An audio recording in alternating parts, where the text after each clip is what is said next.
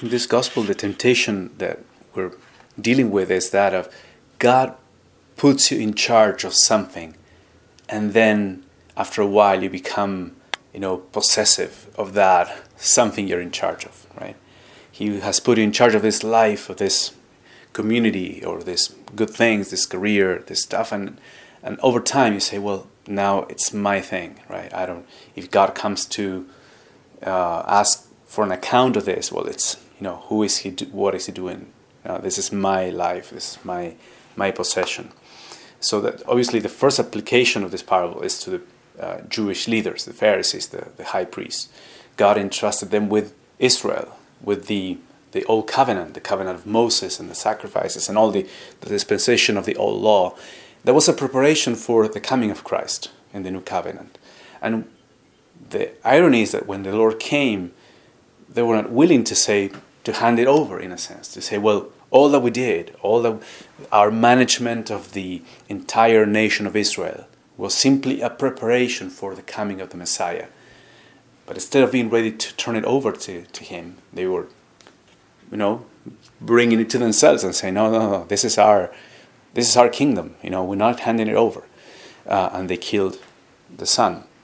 Now, this can also happen in the new covenant. We may receive, you know, goods in the church, in, in the community, or take it beyond that. Maybe you say, well, I don't manage anything in the church. Uh, but I think this stands as a symbol of when we come to Christ, many times God starts to bless us in many ways. By the healing and the grace of the Lord, things start to improve over time. You know, and, and for, for many people I know, the blessings of Christ also result in a lot of blessings in this life. Uh, you know, I not not sure if you read the, the that famous work of Max Weber, the uh, Protestantism and the spirit of capitalism. He says there's a link between uh, Christianity, you know, Protestant Christianity and capitalism, because he says these Christians had two important virtues. They were really hardworking, and they were very frugal.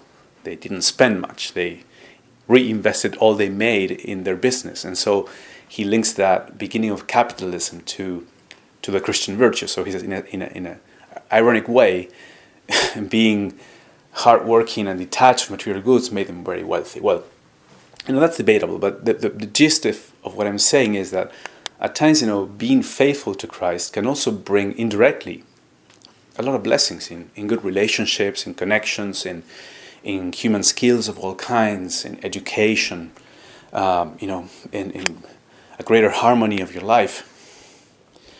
Well, what happens is that I can become attached to that. I can ultimately say, well, God now has given me all these things. Now they're mine. now, don't ask me to give them up, okay? If persecution comes, if a challenge comes, you know, God, why are you asking the sacrifice of me? We might forget, just like the leaders of the Old Testament did, that our ultimate, our real inheritance is God Himself. No, God is the, the real land of the promise. He is the land that, uh, that produces milk and honey. He is the, our wealth. And with Him, everything else comes. And God knows that we need other things, obviously. But, you know, uh, we shouldn't take those other blessings He gives us as our possession and the primary thing. We should play, like, allow our hearts to become rooted in those other things that are not God. So, how to apply this? Well, think of uh, what could become your possession. Where, where do you see that danger in your own life? What are the blessings that have come to you, maybe even through the grace of Christ, that can now become also uh, some sort of trap, right?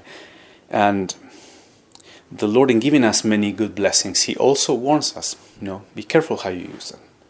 You know, don't let them now become your God in a, in a capital with a small G. You know, uh, don't let those things now turn into an idol that will keep you from me.